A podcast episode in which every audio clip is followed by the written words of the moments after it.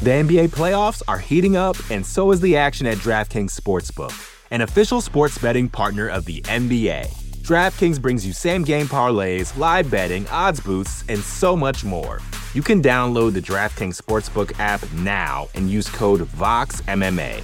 That's code VOXMMA for new customers to get 150 in bonus bets when you bet just 5 bucks. Only on DraftKings. The crown is yours.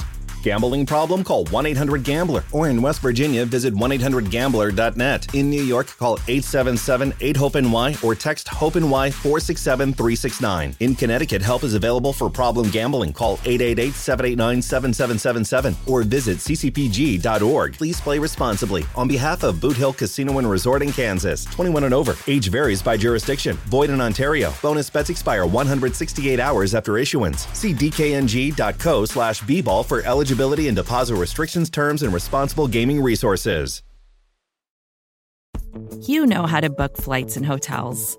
All you're missing is a tool to help you plan that unbelievable travel experience. That's why you need Viator. Book guided tours, excursions, and more in one place. There are over 300,000 travel experiences to choose from, so you can find something for everyone. And Viator offers free cancellation and 24 7 customer support for worry free travel. Download the Viator app now and use code Viator10 for 10% off your first booking in the app. Find travel experiences for you. Do more with Viator. You're listening to the Vox Media Podcast Network.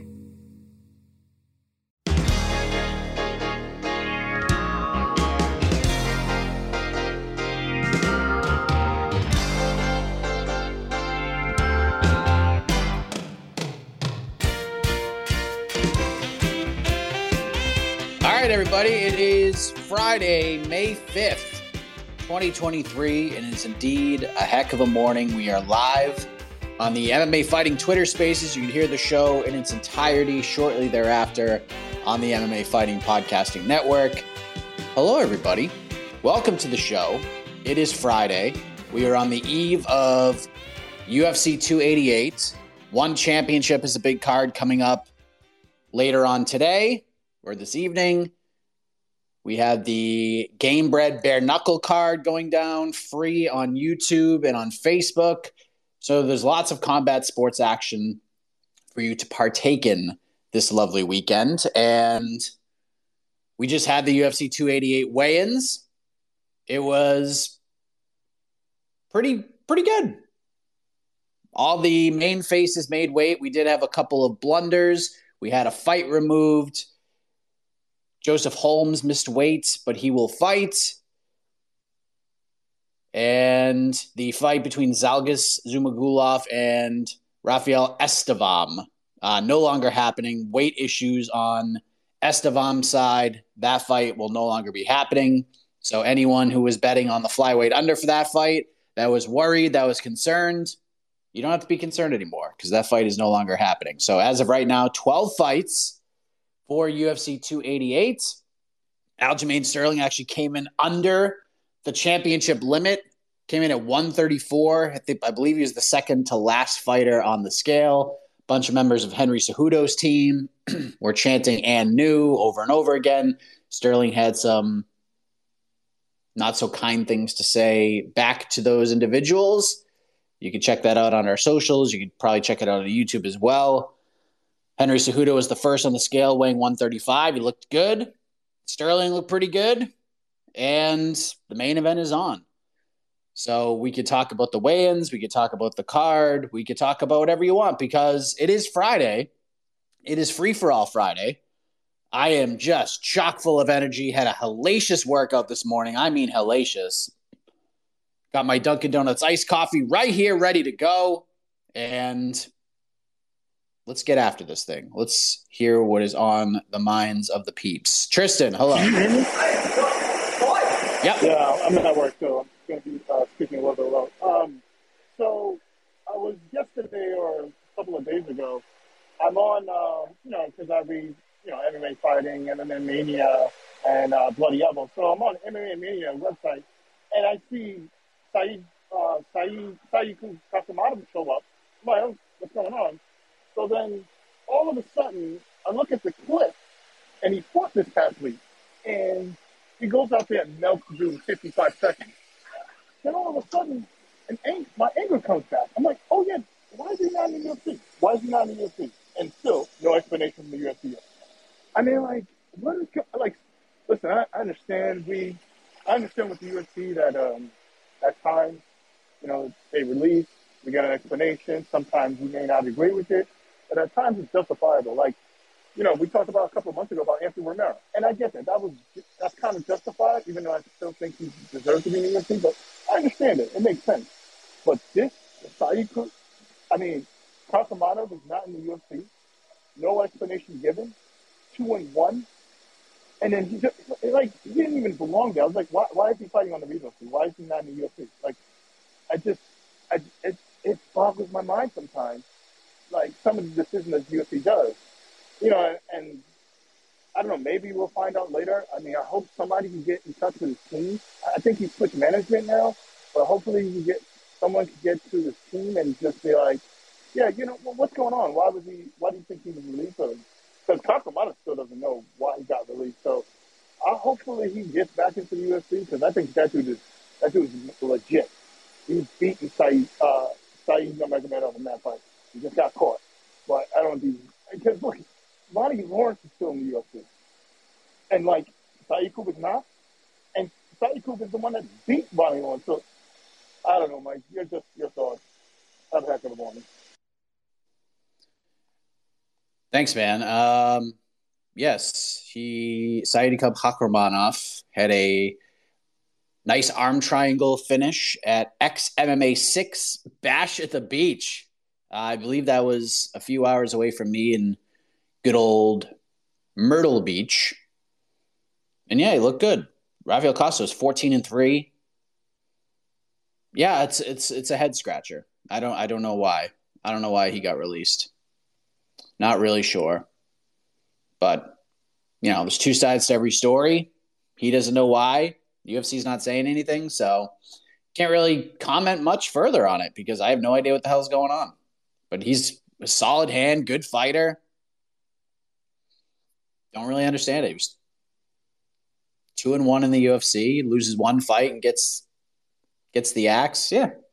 It's a weird one. Wish they kept him around. There were some fun fights for him for sure but it's unfortunate.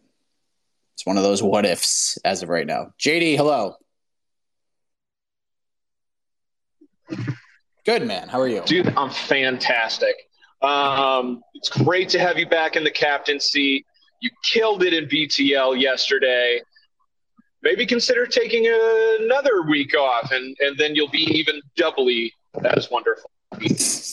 Uh, but anyway, and anyway, you're you're a workaholic. I'm a workaholic. Anyway, uh, so I don't actually have any t- anything for you. I have two things for Jed, if he's listening right now or if he's going to listen later. One, Jed, let's go to Fred's Meat and Bread at Krog and get some sandwiches. And two, Mike, I have the dark horse that Jed did not recruit for BKFC. And who is that? Darren Elkins. Yeah, you know. Oh man. Uh, do you have anything else, JD? Because I'll respond to that. No, no, no. That's all I got, man. That's all I got. Uh, appreciate you and have a wonderful day. Thanks, Ed. Yeah, I, I, I kind of don't want to see that, but I have a feeling in the next couple of years we will see Darren Elkins in BKFC. Dude still wants to scrap.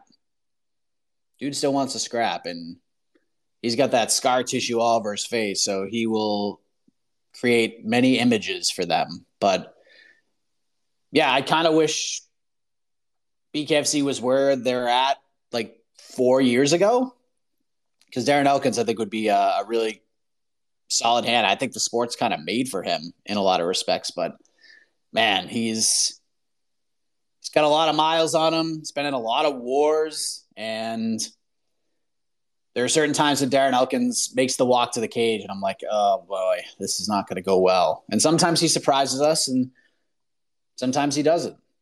Sometimes it kind of goes the way we think it does. So yeah, I, I honestly, I do see a world where that probably happens, but I don't know if it happens right now. And I'll let Jed know about uh, a potential sandwich meetup. Knuckles, hello. Hey, Mike. Uh, so I had a question about a fight this weekend that I don't understand how anybody's not talking about.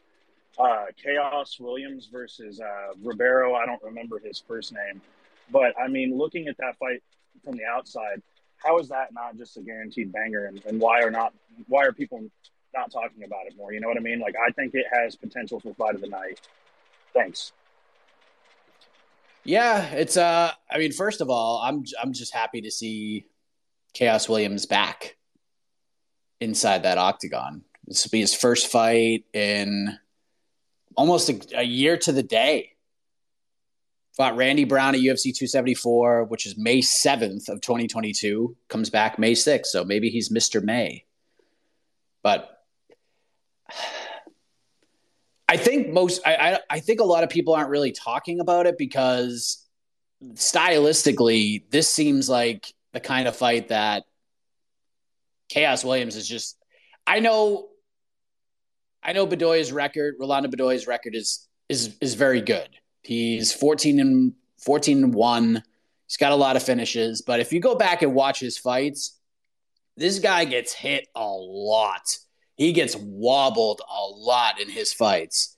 So stylistically, for a guy who I know AK kind of hates to hear this, sort of has that dog in him.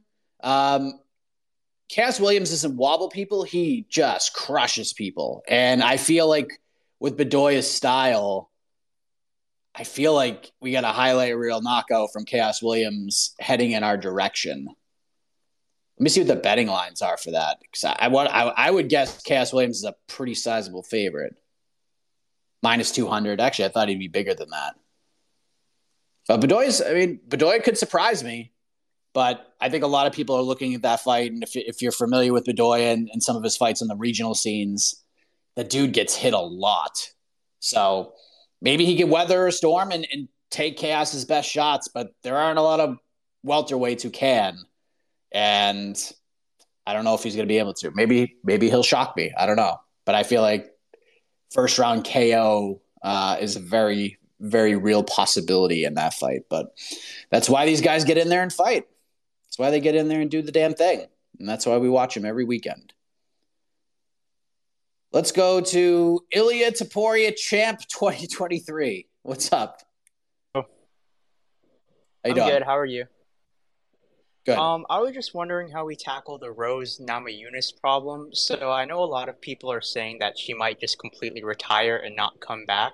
What do you think the UFC will give her once she does come back? Because I don't see them trying to give her a favorable matchup, especially after her last performance. So I was thinking maybe the UFC might try to pit her against someone like Amanda Lemos. So I was just wondering your thoughts on what uh, the UFC might do with her once she comes back thank you, and I always enjoy your programs uh, on BTL Live. Thanks, man. I appreciate that. Yeah, it was fun doing BTL yesterday. I was all energetic and ready to go.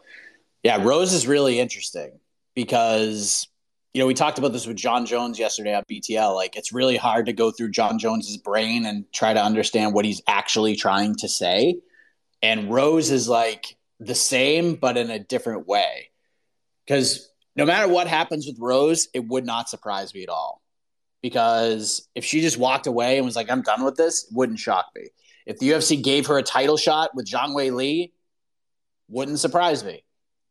When I, t- I spoke to Rose last year and she said she was thinking about moving up to 125. She wanted to lift a bunch of weights and do some grappling matches, which she did with Jillian Robertson and she wanted to just put out a bunch of muscle and some size. She wanted to get on a, a big weightlifting regimen and possibly move up to 125, possibly to fight Valentina Shevchenko. But now Valentina's not the champion. So I don't know. I honestly don't know. If I had to guess, I don't think she's fighting Amanda Lemos. I think she would fight for the belt. If she were to come back to 115, she's got the two wins over Zhang Weili. We know how the UFC views her. They view her as a star the fight to make, and it has been ever since she lost to Carla. If Jessica Andrade beats Yan Xiaonan, just book that one. Just do that. Give Amanda Lemos the title shot. Who cares? Get her in there with Zhang Weili. Let's see what happens. And then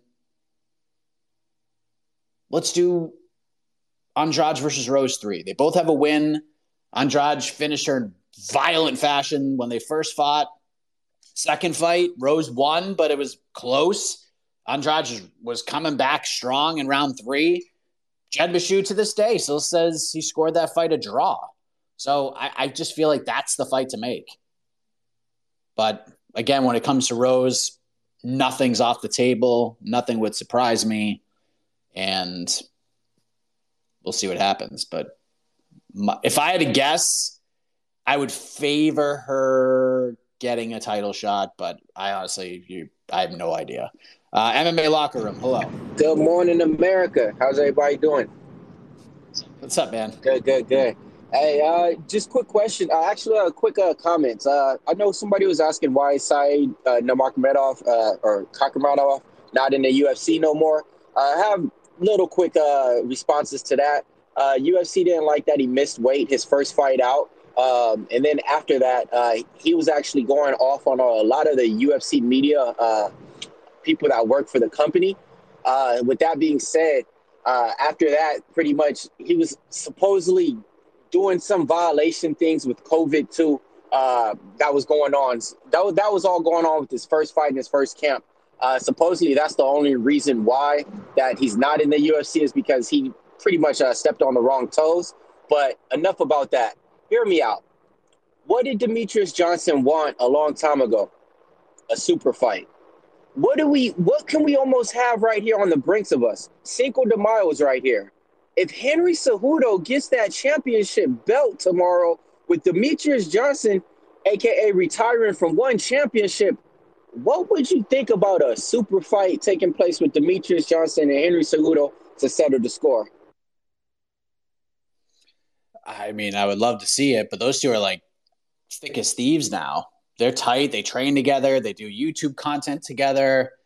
They have a profound respect for one another. Uh, not that they didn't respect each other before, but uh, they seem to have a, a different kind of a relationship right now. I know DJ and Henry worked with each other in preparation for their fights this weekend. So, and plus, like if if he just retires, you think one's just gonna be like, "All right, dude, go to the UFC." I don't see it happening. I I mean, look, if those two guys fought again, I'd watch the hell out of it. I watch DJ fight anybody, and if he fought Cejudo again with what they now know about about each other, be an interesting ass fight. But don't see it happening. And even if DJ does retire, they're not going to be like, yeah, go back to the UFC. Yeah, retire and not fight for us after all the money we paid you. But then, sure, go to the UFC. And the UFC is probably like, we know how the UFC viewed Demetrious Johnson. Why would he even want to go back? He's making so much money with one. It's ridiculous. It's just insane. And if he does retire from one, one will keep paying him a bunch of money to be sort of a face of the company, be you know, just kind of an advocate for the promotion, maybe do some commentary, things of that nature. So I don't think realistically that would ever happen. But I mean, if I'm DJ, I would never want to go back to the UFC ever, especially with the deal he's got with one and and all that. I mean, they treat him from all accounts extremely well, extremely well. But I look if we can make that fight happen, I would watch the hell out of it. Michelle, hello. Hello. Um, I basically got a question about like, what's your opinion on um, Drew Dober versus Mukhamadullova? Like, I believe that's like the banger of the weekend. Like I feel that they're both two guys that bring it, and and they um both go for the kill basically. But I feel that maybe Dober's chin might be too much. Obviously, we know that he likes to punches, but he's got the best chin in UFC in my opinion. And also, I believe if if Henry Cejudo does lose the fight, do you think that will be at the end of his career, or do you think he'll carry on his career? Thank you. Yeah. So the second question we talked about a lot yesterday. I honestly have no clue. Um, he could go to 145 and maybe try to get the Max Holloway fight, so he could still try to get that Volk fight. But yeah, it's a weird one it's a weird one if Henry loses this one, and and I do think he's. I am picking Aljamain Sterling to win that fight. I, I, I don't know what we're going to see from Henry. I just think all the statistics are against him. I think Aljo's kind of on one right now, and the layoff concerns me. Cejudo at 36 concerns me, even though he's a freak and he's an incredible athlete and you know one of the you know one of the best credentialed fighters the UFC has ever had. It's friggin' Olympic gold medalist. The dude could probably still go. I'm sure his mind is just as sharp as ever when it comes to fights. But I just feel like it's Aljo's time. And I'm done picking against Aljo. I think I picked against him in his last three fights. I picked Yan to beat him both times, and I picked I even picked TJ Dillashaw to beat him.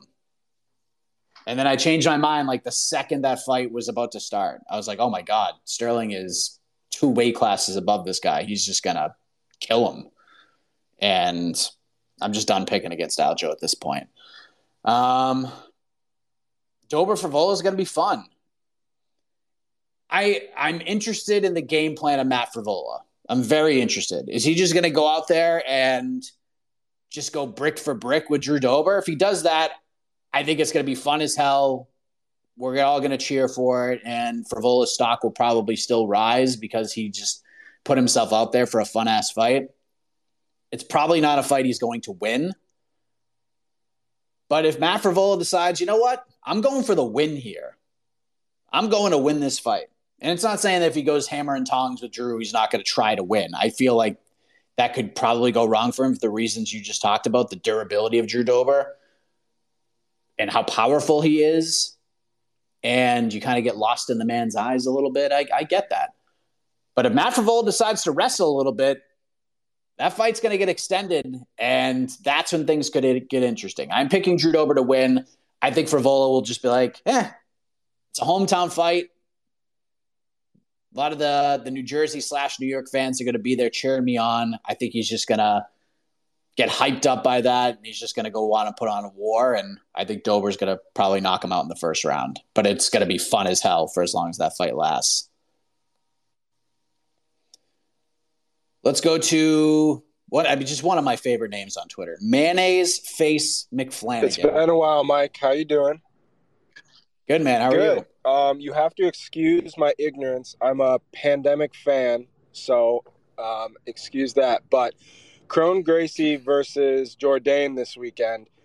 Uh, I'm looking at his. I read up on him a little bit, and it seems like this is going to be a first round sub. Jourdain's been sub before. Kron Gracie without explanation.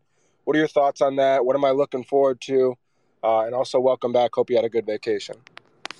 Thanks, Thanks, man. I honestly, again, his layoff was longer than Henry's and he's fighting another wily vet who has kind of seen it all at this point. Charles Jourdain has been in there with with everybody. He's been in there with Shane Burgos. He's been in there with just a ton of guys. Uh, I think it, the, it's pretty kind of simple of how we're going to look at this thing. Charles Jourdain, I'm sure, was just working on takedown defense. If this fight hits the floor, he's obviously in a lot of trouble.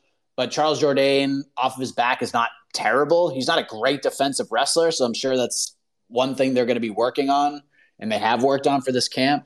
But if this thing stays on the feed, if Jourdain can keep this fight standing, unless Kron Gracie has turned into just an elite striker over this four year layoff, I just don't see a world where he can outstrike Charles Jourdain. I just don't see it happening. So, as simple as it gets, this fight goes to the ground. Kron probably gets him out of there quick. And if Jourdain can keep this thing standing, it's going to look similar to the Cub Swanson fight, I think, where Jourdain's just going to piece him up, go to the cards, and win a decision. So I think if we get a quick finish in this one, it's going to be from Kron. But if Kron can't get this fight to the mat, then we could be in for 15 minutes of Charles Jourdain just kicking him in the legs and kicking him in the body and punching him in the face.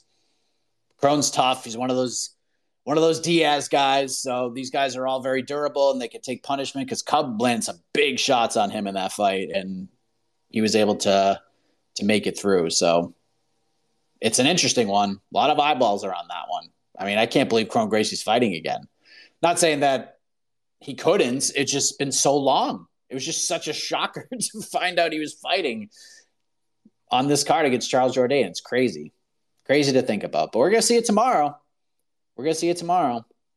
The NBA playoffs are heating up, and so is the action at DraftKings Sportsbook, an official sports betting partner of the NBA. DraftKings brings you same game parlays, live betting, odds boosts, and so much more.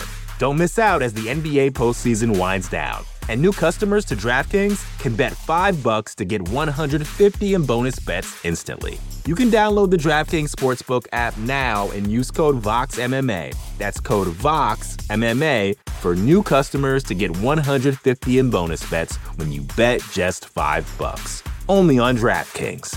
The crown is yours.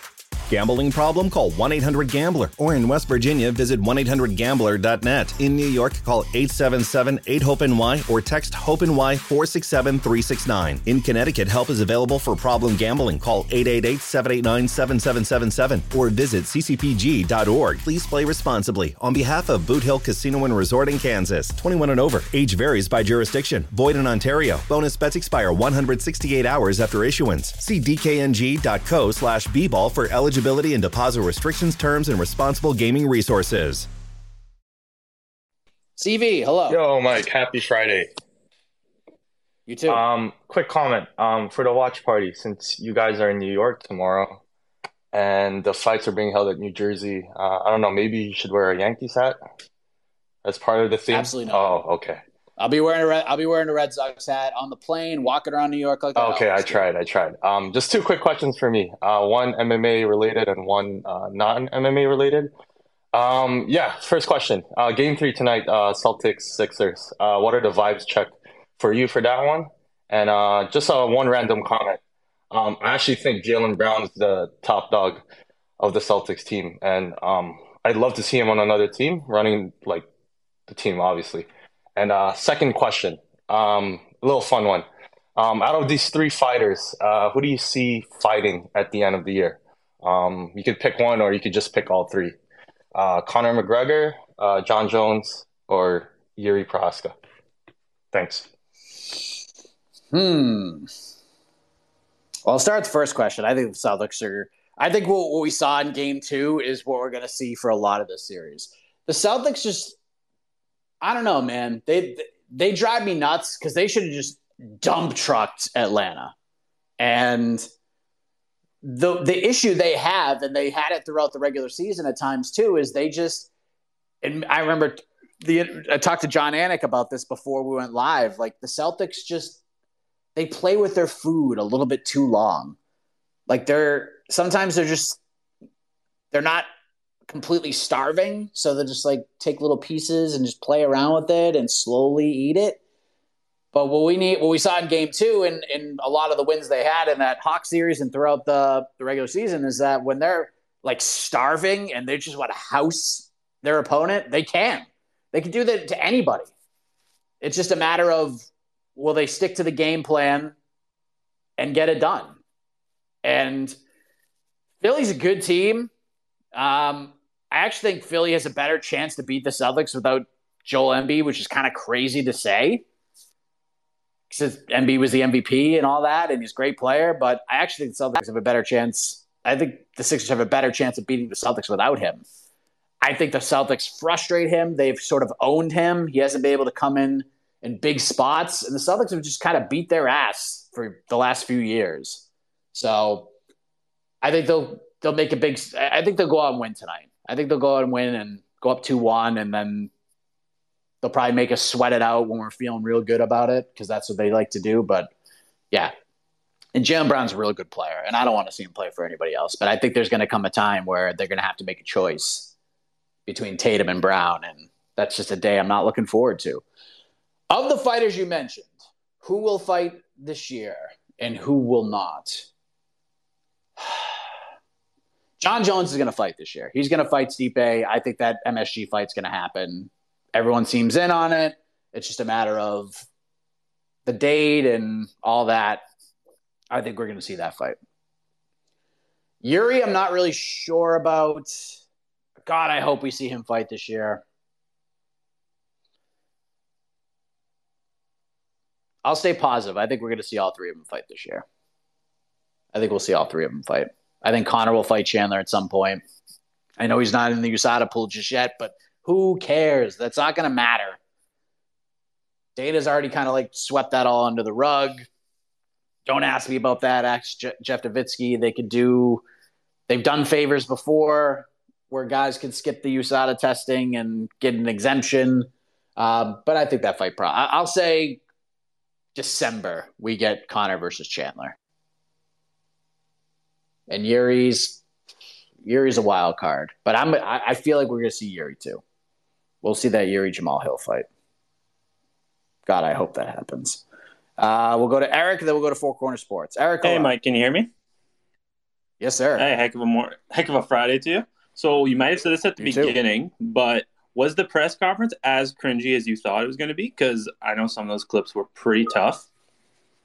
And then two, kind of on to the next one questions. One is if Sterling loses a tight decision to Cejudo, but definitive, and he decides, F this, I'm moving up, how many fights do you think he gets until he could get that title shot? And then two, kind of building on the Conor question, if he loses to Chandler, you know, we have to figure they probably run it with Nate. But if Conor beats Chandler at 170, do you think they'll just give him a title shot because it's Conor and they kind of want him to be the first three belt champion? That's all I got for today. Thanks, Mike. Uh, the Conor thing, I certainly wouldn't rule it out. Certainly wouldn't rule it out.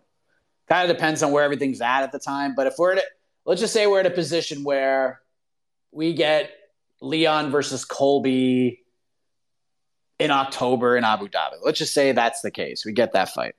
And we have, and this is one of the reasons why I just, I get why Gilbert Burns and Belal Muhammad are fighting tomorrow, but it makes no sense at all considering that this title fight between Edwards and Colby isn't going to happen till like the fourth quarter of the year.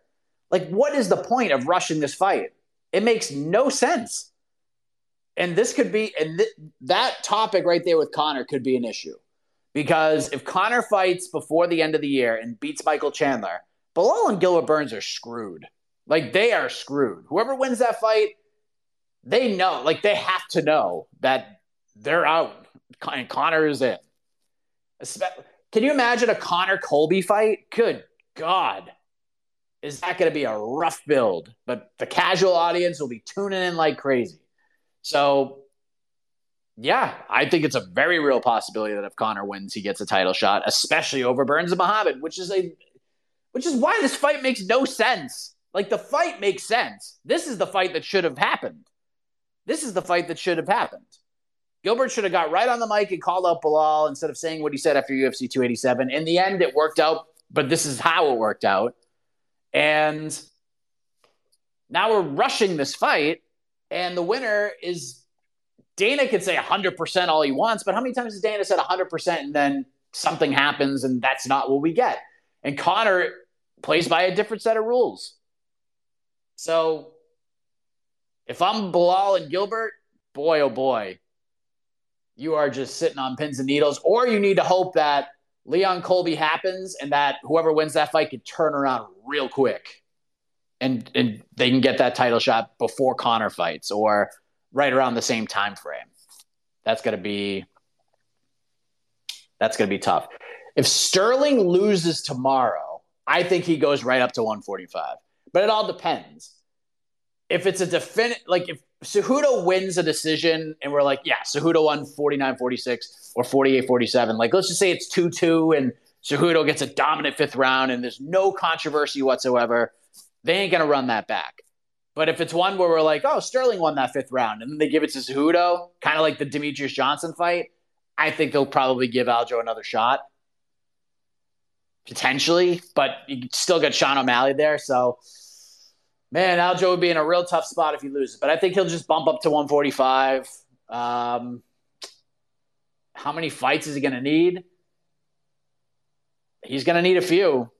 The UFC is not going to do him any favors. They're going to chuck him right in there with like Ilia Topuria or Movsar Evloev. Like they're not going to do him any favors. I don't think. They're going to make him work for it. And I would say he probably has to win two or three at least. He's going to have to beat one of those absolute savages. He's going to have to probably be beat a Max Holloway or an Arnold Allen, and then fight Holloway. Maybe I don't know. He's the road is not going to be a quick one. That is for sure. So, but I would say if Cejudo loses, if, if Sterling loses, he's going up to 145 and he's going to try to try to earn it that way. But boy, it's gonna be a tough road if you lose this fight. Four Corner Sports. Hi, good morning, Mike. Um, I, I do agree with you in the aspect of they're not going to do Aljamain any favors. I do believe that. Um, I, I, think I saw it somewhere that Aljamain says that he's if he beats Cejudo, moves up to 145, um, fights Volkanovski, and then I guess defends the belt maybe one or two more times. So give or take what four more fights left in in his career. Um, but if he loses, I mean, I don't really see him sticking around at 145 much longer. Um, 145 in, general, just because. I mean, Elizabeth Poirier, I feel like would be a bad matchup. I would love to see him fight um, Brian Ortega. That's a dream fight of mine. Is seeing uh, Sterling versus Ortega. Um, I did want I did want to ask um, with this whole nonsense of um, them not having anything ready for like uh, Leon Edwards versus Colby Covington you do realize that Edwards versus, uh, versus Muhammad, the winner of that, may not be fighting for if if uh, my math is correct. I mean, what's it called? What's it called? Leon wants to fight in October, right? The winner, if Leon defends the belt, give or take, maybe what's it called? The Belal Muhammad or um or Gilbert Burns may not be fighting, give or take about close to a year until until the next time we see them, and that's pretty ridiculous because um, I think that they should already have been due a title shot, especially Belal Muhammad.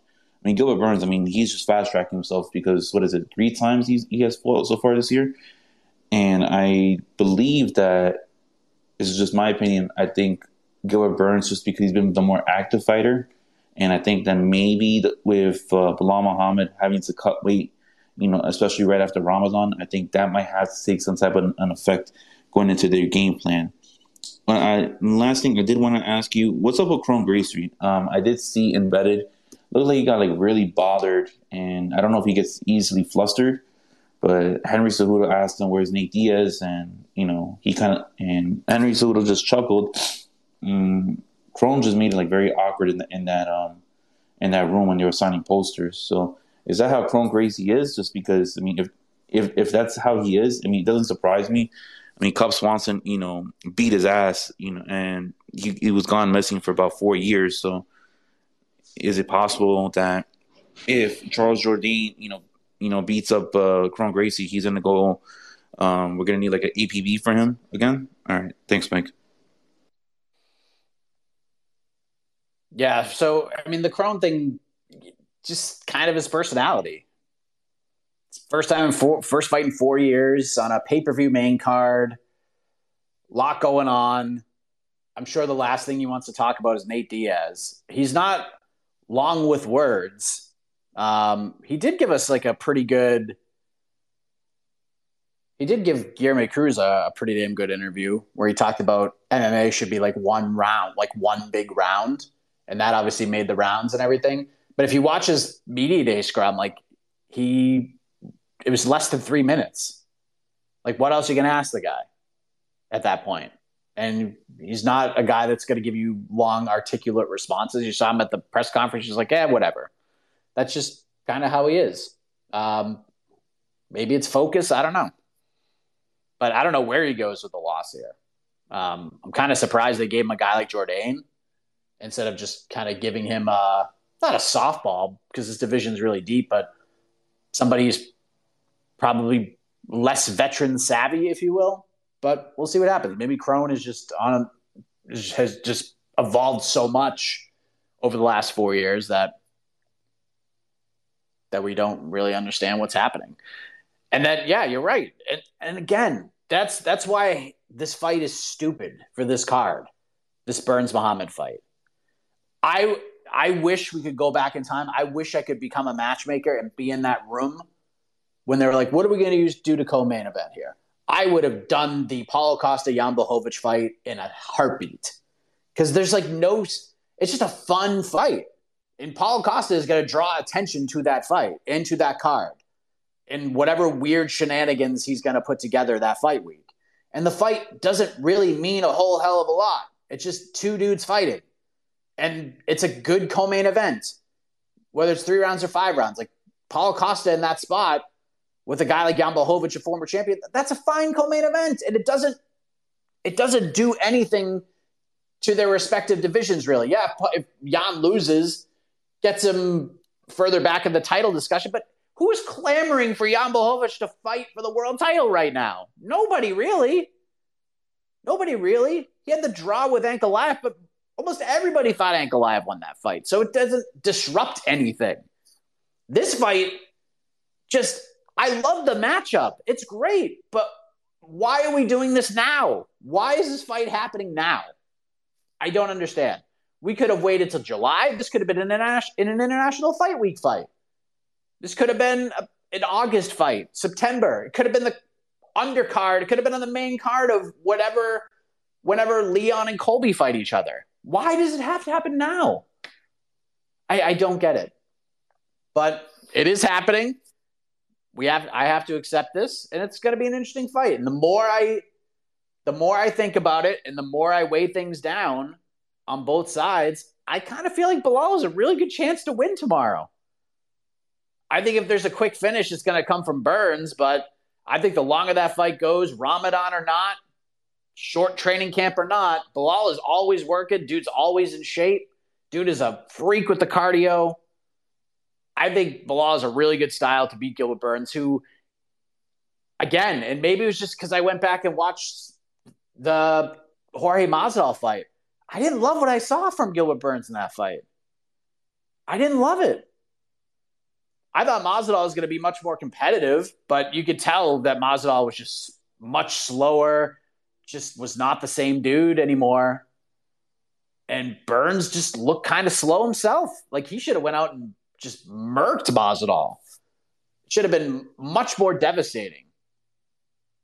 I didn't love it. I didn't love it going back and watching it. So yeah, I think I think Belal has a real I think stylistic Belal has a pretty good chance here.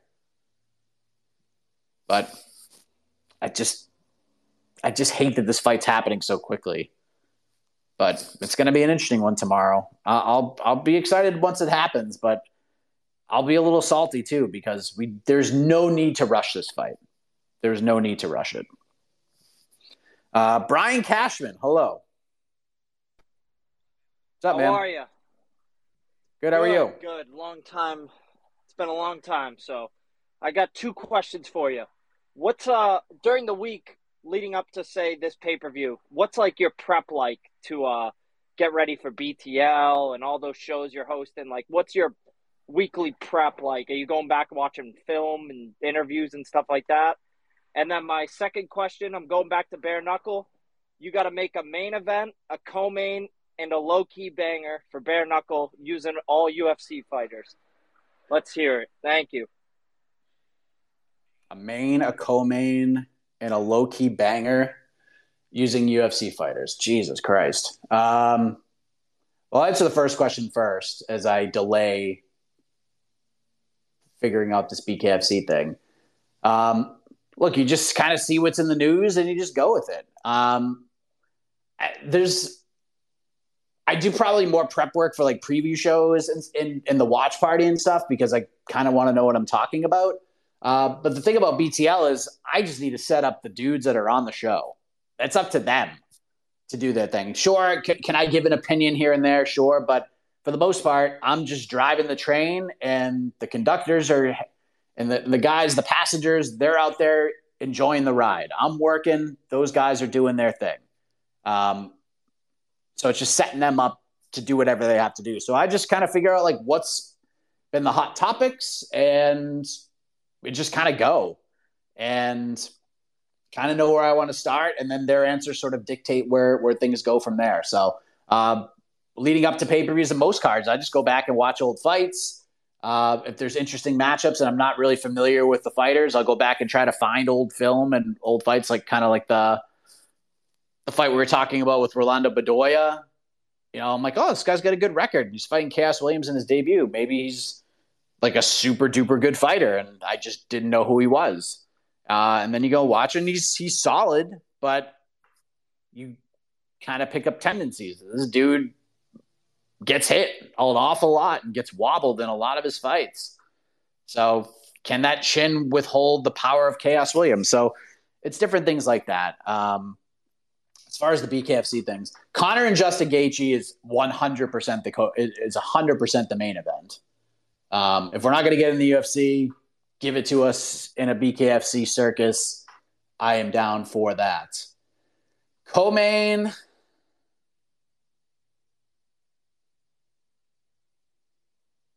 Hmm.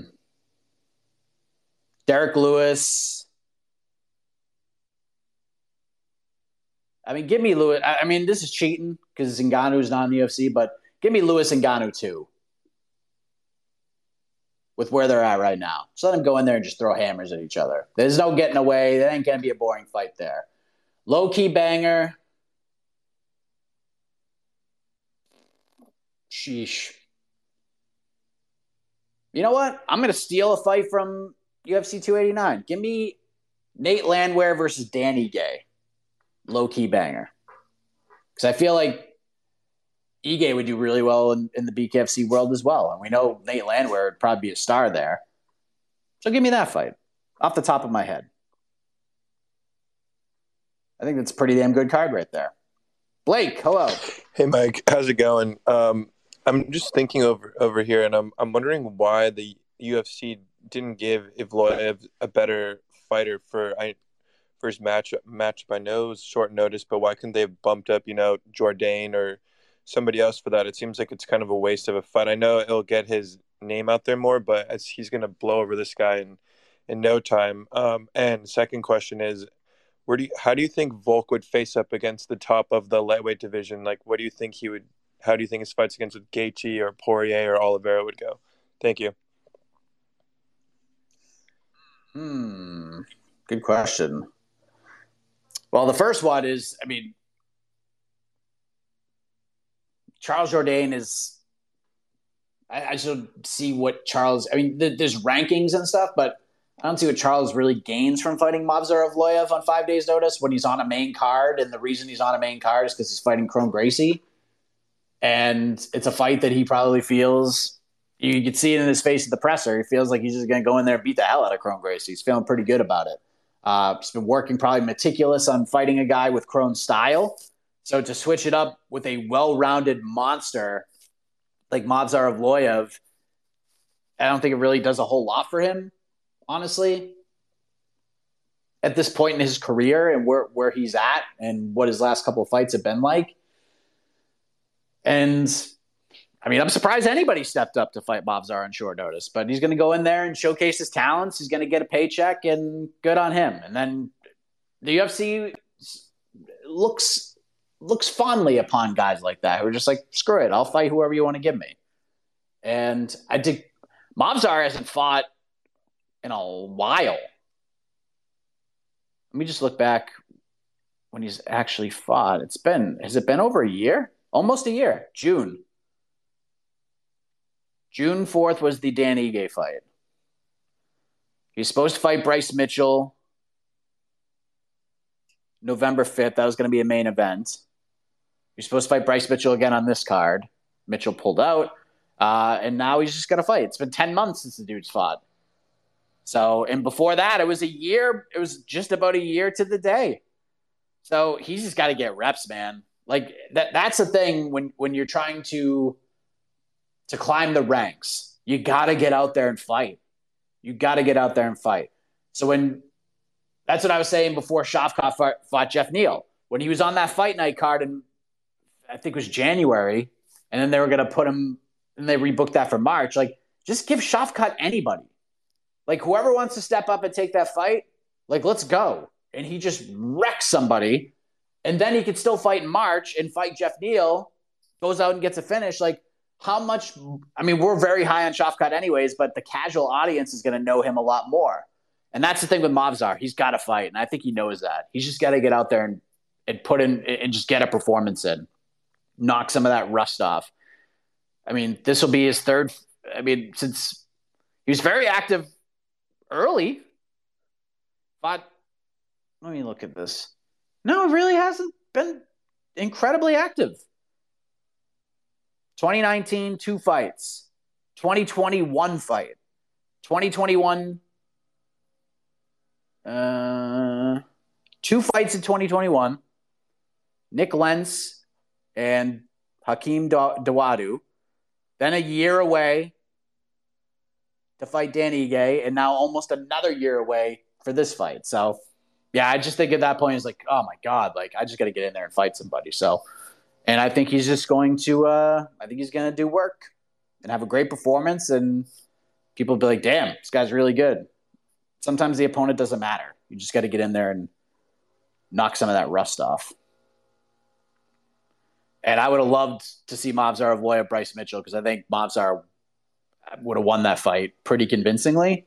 So I don't know if they're going to go back to that well or not. Uh, I spoke to Bryce Mitchell's manager the day we found out that fight fell off and said it's just an injury that he's been dealing with for a while and he's going to rehab it for a little bit. It's going to take some time off and sometime early summer they expect Bryce to be back. So I don't know if they'll go that route or not, but they could.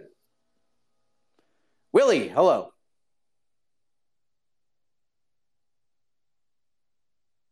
Willie, do we have you? You're muted right now. Sorry about that. There we go. Um, so UFC 289 is being shaken up quite a bit with Pena breaking her ribs and the Stephen Wonderboy Thompson fight getting scrapped. What would you uh, put as the featured fight since uh, Aldana stepped in as the main event? Featured fight.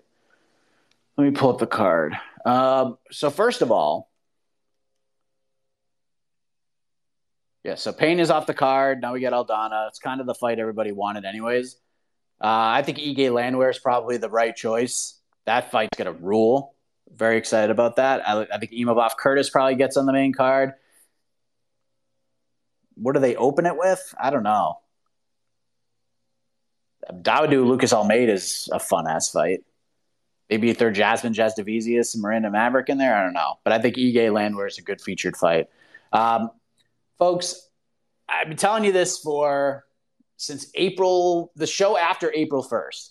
Wonder Boy versus Pereira was never done. It was never done. Was it, a, were both guys approached about possibly fighting on that date and they said yes? Yeah, sure. But that fight was never done.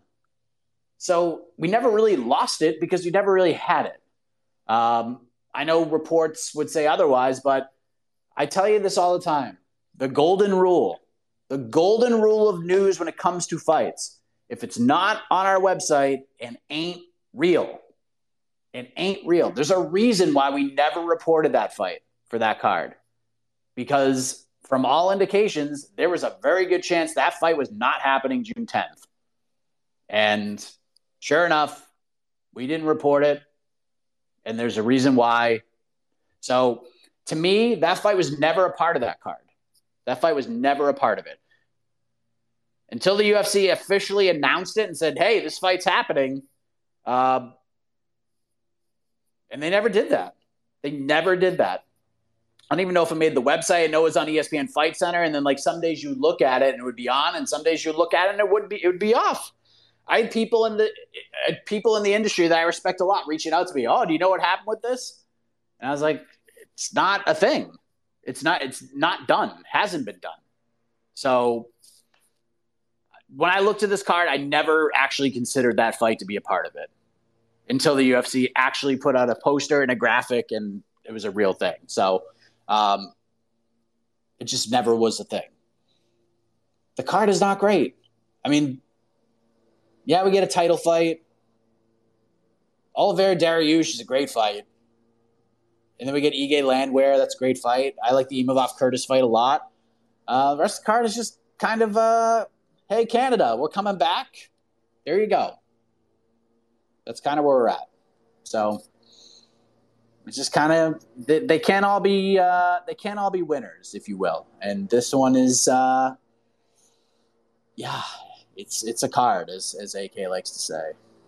And the landscapers are here. What what a surprise! It's a Friday, and I'm doing a show, so now they're here. What's up, Yeah, hi. So um, I just got a question. Um, with uh, two ninety, are we going to get a official announcement with Alexander Volk versus um Yair Rodriguez? That's all I have. Thanks, man. Um, I'd be, I don't know, I'd be pretty surprised if we don't get one tomorrow. Um, but all indications, that's the fight we're gonna get in the main event spot. I don't know if they're trying to work on something else, but I kind of seems like that's the direction we're going here. And with the way the rest of the card is sort of shaped up, like that's not a bad one-two punch right there with Volk Yair. I think honestly especially at 145. Um, this is the most interesting fight for Volkanovski in the division. Stylistically, Yair is is a is a tough test for him. So, I know Jed Meshew has already said he's picking Yair to win that fight. Uh, someone asked earlier about how Volk stacks up with the rest of 155. I think he stacks up pretty well. I think he stacks up pretty well against the Gaethjes and the Poiriers and all those guys. Uh, I mean, you saw how he stacked up well against Islam Makhachev, and I feel like Islam is a nightmare for Gaethje and Poirier and and all those guys. I could be wrong because we haven't seen Makhachev fight either of those guys, but I think Volk would would hang with all of them, just like he hung with Makhachev. But I mean, even in the interview I had with Jon Anik, he he mentioned the Volk Yair fight. So, but but all accounts that's that's going to be a thing. So I, I would be stunned if they don't announce it tomorrow, like officially. They got to start putting the rockets to that card because 289 is a tough hang. Ani, hello. Hello. Um, I'm sorry if it's too noisy. Is it noisy? It's a little noisy, but uh, go ahead. Okay, it's a quick question. You know, it's just a different look at a cliche question. Everybody says, give me the perfect fighter to beat Jon Jones. But that's not what I'm after. My question is, where do you think Jon Jones can be defeated? Is it striking? Is it grappling? Or is it mentally? Because we've seen mixed martial artists lose in all of these three uh, disciplines, if you will. Um, the mental health thing, I think it's uh, Amanda Nunes. She's just mentally broken. So I'm working out, sorry. So, what do you think? And uh, everybody keeps asking you MMA questions, but no one asks you, how was your day, Mike? Are you doing all right? Uh, thank you, sir. Yes, I am having a great day. Uh, woke up nice and early, got my kid ready for school, took him to school, got a workout in, came home, got ready, hopped on the computer, having a great day. Uh, now this, well, the preview show in about an hour, and um, then the stress kind of kicks in because I got to pack and get ready for the trip to New York, and then the stress of like getting enough sleep and waking up at 3.30 in the morning to drive to the airport for the early flight. So but but i'm having a great day besides that. Um the jones question that's tough man. I actually like i get where john's kind of coming from where it's just like the window i have is a short one because a lot of what led to Jones's I'm not gonna say downfall because he won all those fights, but which led to some of these fights not being competitive. I believe him when he says he didn't feel challenged in a, in a lot of respects. And at the same token, and we talk about this on our website all the time, it is so damn hard to win a UFC title, and it's even harder to defend it over and over again because you got by the time, like when Jon Jones was the light heavyweight champion, Dominick Reyes wasn't even in the UFC. But you know that this dude was studying Jon Jones. He was studying him, watching fights, preparing for one day, I'm going to get in there with this guy. And that's what happens. These guys just come in. They've been preparing to fight these champions who have been long reigning for a long time. By the time they finally get there, it's like they know them like the back of their hand. Jon having the long layoff fighting Ciryl Gane there were a million questions, but Jon was. I, I don't know if I've ever seen Jon so confident heading into a fight, and that made me confident. So, I don't know. It's tough. I would say a guy with great takedown defense, uh, someone who can get off his back and then strike. I don't know. I don't know if there's like a current heavyweight out there. Like I know a lot of people are like, oh, he's ducking Sergey Pavlovich. I would favor Jon Jones. I would I wouldn't even hesitate to pick Jon Jones in that fight. And there's no disrespect to Sergey Pavlovich. I just feel like Jon I just feel like it's a very winnable fight for Jon. I think Jon would not mess around with Sergey. I think he'd take him right down, choke him, because that's what Jon does. Curtis Blaydes would have been an interesting one, but I don't know. But he lost. He lost to Sergey, so I just don't know if there's a current. Maybe maybe Parker Porter is the uh, is the kryptonite. He already fought Jon once. Maybe we get Parker Porter back in there. We get the rematch that we've all been clamoring for for the last 15 years. But I don't know. I don't know if there's a current heavyweight who could beat him right now. Maybe Tommy Aspinall. But I just don't know Jon ever takes that fight or cares. Just like I don't think he cares about the Pavlovich fight. Think he wants Stipe. The dude at this point in his career just wants to make a bag.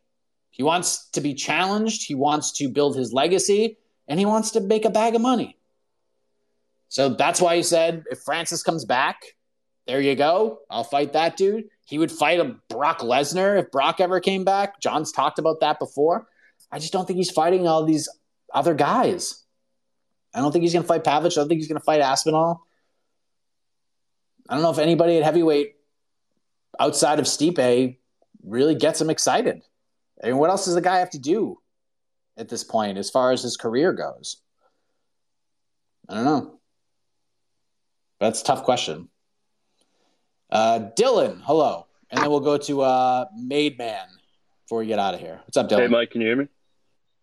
Yes, sir. Awesome. It's my first time calling in. Um, hey, I'm just kind of curious. You you said you didn't really know where Kron would go with a loss.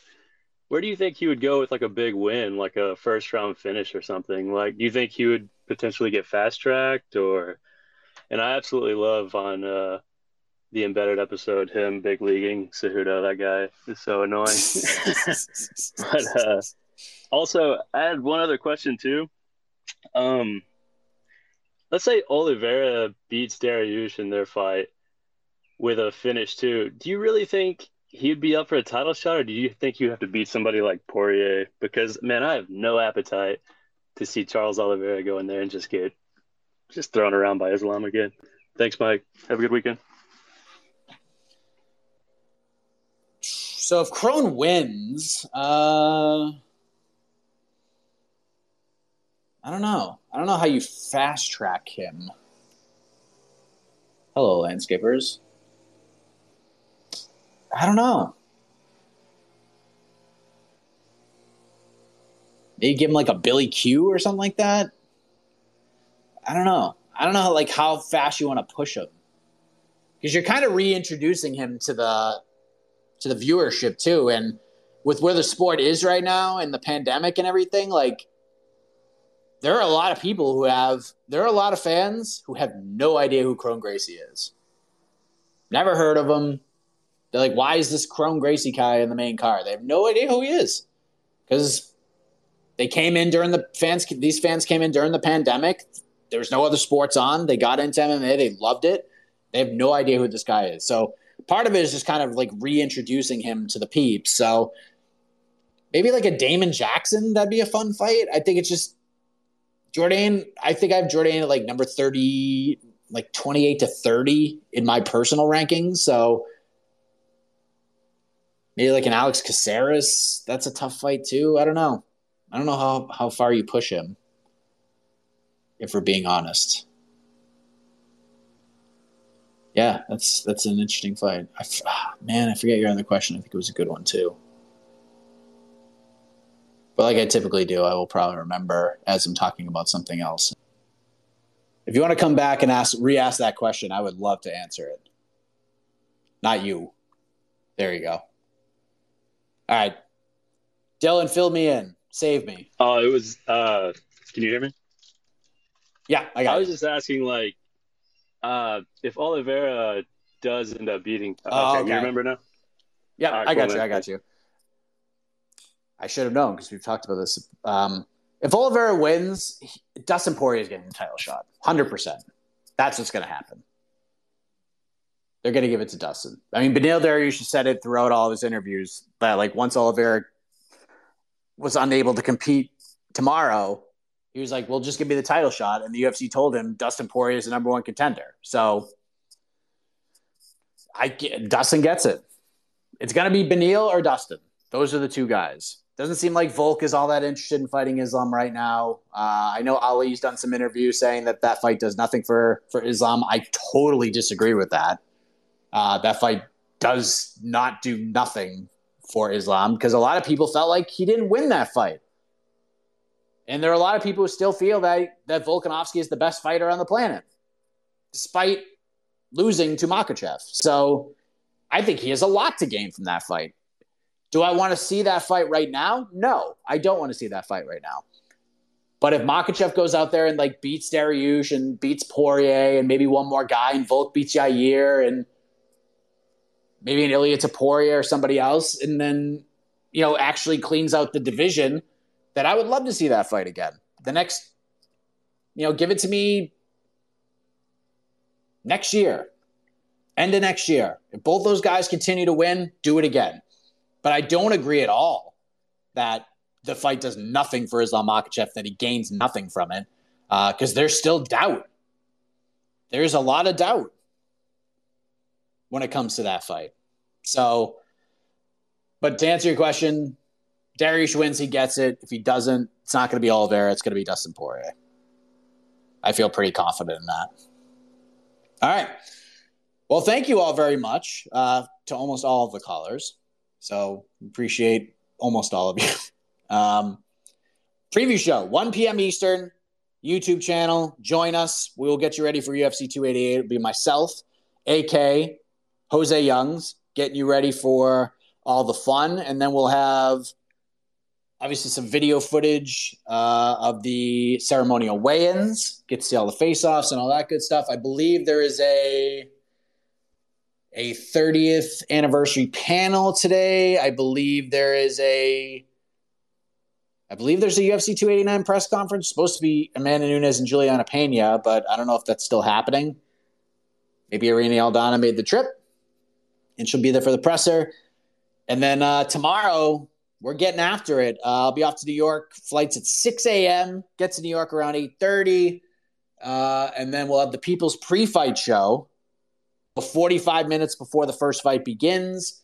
And then the watch party, 9.45 p.m. Eastern. Myself, GC, Frank will be there. Jed Meshew is going to join us for the co-main event between Belal Muhammad and Gilbert Burns. I believe that's the Chat GPT bet for that card. And then, as of right now, and I have not been told that this will not be the case, Rob Font will join us for the main event between Aljamain Sterling and Henry Cejudo. So it should be a lot of fun. We'll have trivia, we'll have games. I'm sure we'll be ripping some packs. Uh, GC will probably kick my ass in UFC 4 at some point, like he typically does. Uh, but it's going to be a good time. It's going to be a good time, and I am excited and ready to go. So thank you all very much. Back here on Tuesday, 10 a.m. Eastern, to recap all of the craziness of this weekend. So enjoy it, everybody. We'll see you for the preview show, and if we don't, we'll see you tomorrow for the watch party. Have a heck of a morning, everybody.